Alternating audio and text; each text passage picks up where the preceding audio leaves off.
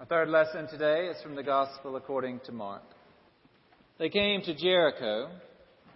As Jesus and his disciples and a large crowd were leaving Jericho, Bartimaeus, son of Timaeus, a blind beggar, was sitting by the roadside.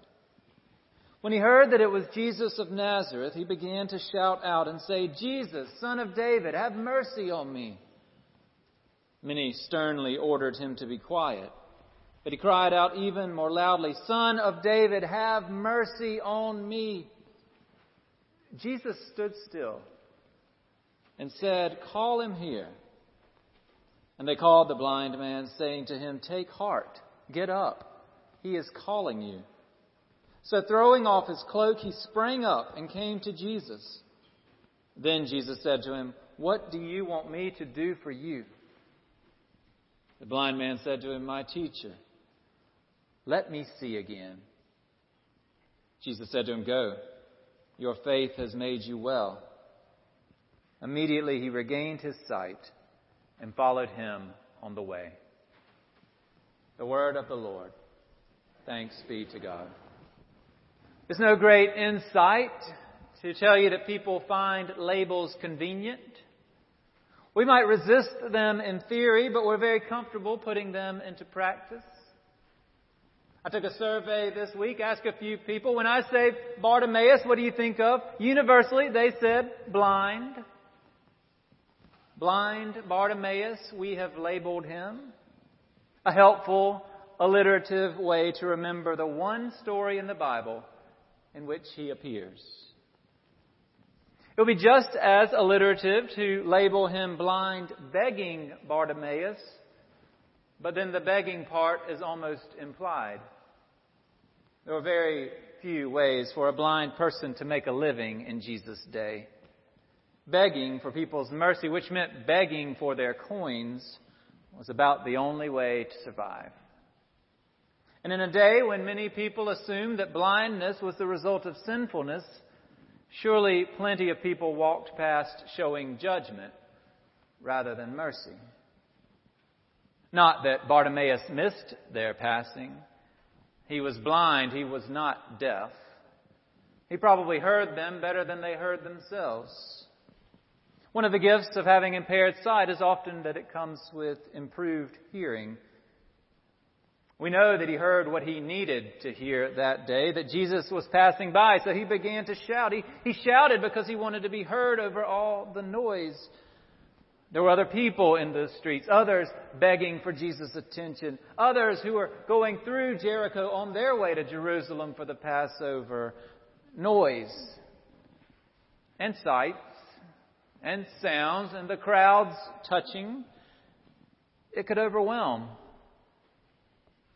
Were Bartimaeus polite enough to calmly pursue Jesus, he likely would have been left a blind beggar.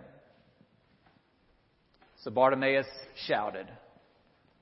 And as he shouted more loudly, more people told him to be quiet.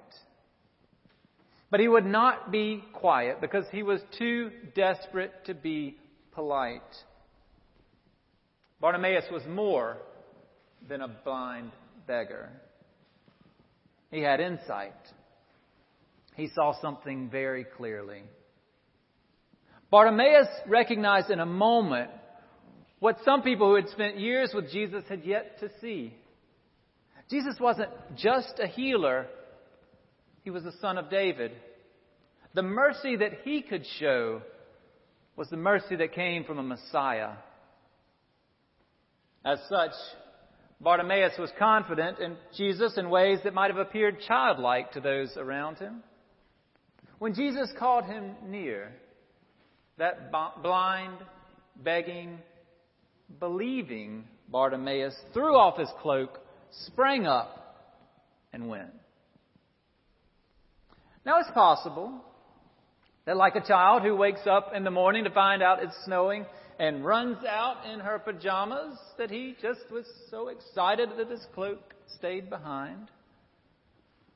But since Mark included the detail, there's probably more to it. More by the reality that this cloak was literally his security blanket. In that cloak he found warmth, and with that cloak he kept the few coins that people gave him.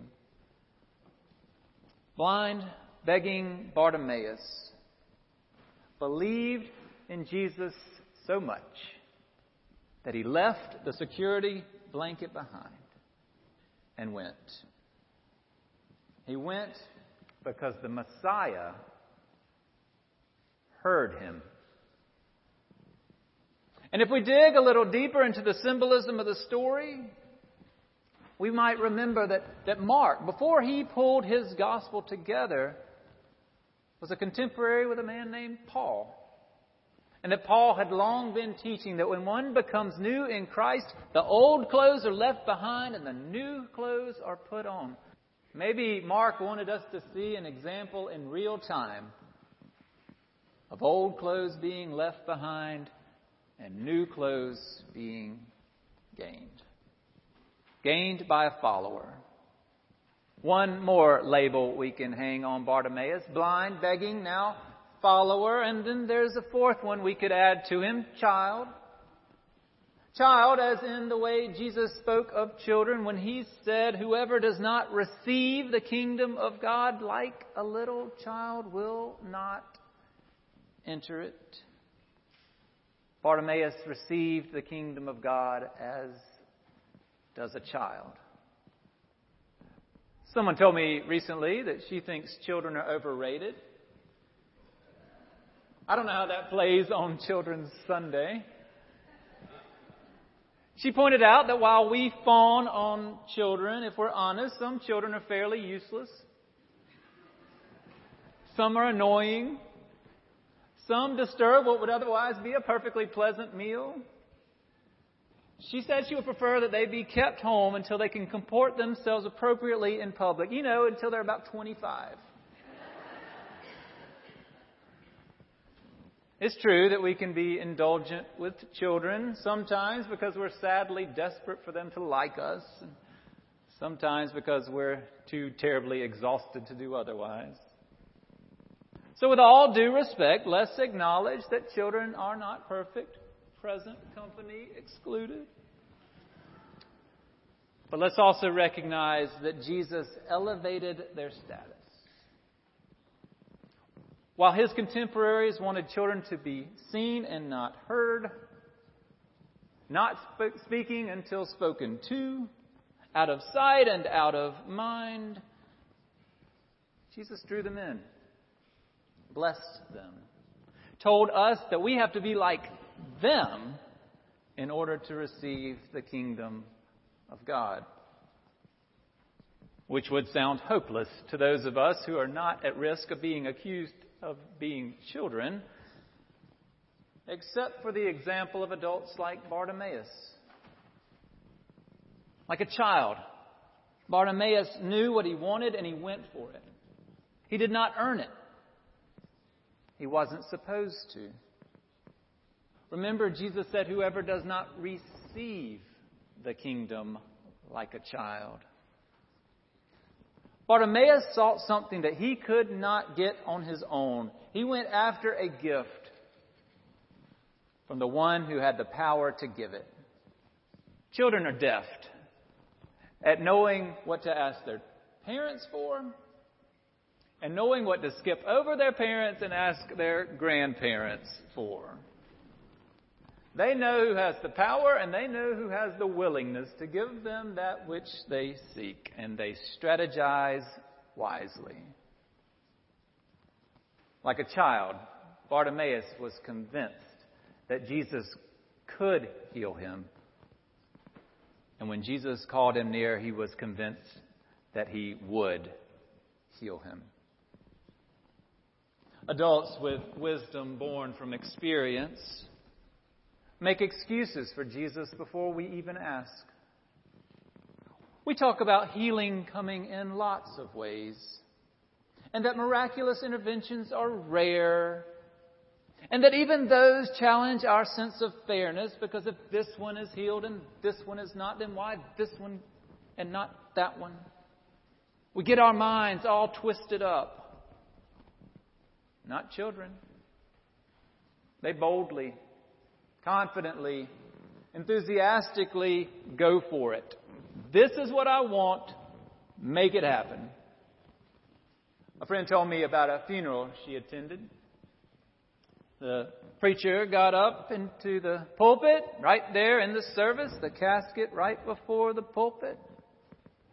And he recalled that story of Lazarus being raised up out of the tomb. And that preacher called on God to do that same thing right then, right there, with that body. It's not something I would do. Seems overly optimistic. But it does sound like something Bartimaeus might try. Or something like a child would say if he or she knew the story of Lazarus. Bartimaeus, like a child, was able to see and express what he wanted, was driven by it, and believed that Jesus could deliver it. And when he was proven right by Jesus, he followed him loyal to the one who had given him what he needed. He, if we're looking for an alliterative example of what it means to follow Jesus, demonstrated prayers and presence. Two of the things that we commit to when we become part of this church. Who knows how long Bartimaeus had been praying? It had to have been for a while. Those around him were quite comfortable as if they'd been used to saying this to him, telling him to be quiet, stop that, don't you get it, it's not going to happen for you. But then, when his shouted prayer is heard by Jesus, those same people seem to change. Get up, they say. His determination had witnessed to them. Take heart, they say, as if delighted that the local beggar had finally gotten what he deserved. And in their conversation, in that prayer, Jesus asked Bartimaeus the same question that he had asked his disciples only recently before. What do you want me to do for you? He asked. Now, the disciples who had been Jesus, with Jesus for some time, who, who should have known better, they asked for prestige in the kingdom. Bartimaeus, who was only just getting to know Jesus, asked for something more Jesus like. Let me see. I suppose we can pray for whatever it is we feel like we'd like to. But I think it must do Jesus' heart good when we seek to pray for the things He'd like for us to have. I'd like to see so that I can serve better. And how do we serve? By being present. Bartimaeus knew that the gift of sight restored deserved a response of gratitude. He got up and he followed Jesus. He went where Jesus went, maybe right up until he could not go where Jesus was going, at which point we can hope that he went where Jesus would have him go. Our presence in worship, Sunday school, Bible studies, Wednesday nights, others, doesn't make us perfect followers. It makes us active followers. And there are a lot worse adjectives to call a Christian than active. If you're active, you're trying. You're putting yourself in a place where something can happen. New sight, new insight, prayers shouted or whispered, service rendered or received, gratitude shown, worship offered. Our active presence is an attempt to follow Jesus, and it becomes a witness to our faith. And it's seen, whether she articulates it or not. What a child can see is what we show her. We know that. We do well to remember that. What Jesus might wonder is if we see what our children and Bartimaeus are seeking to show us.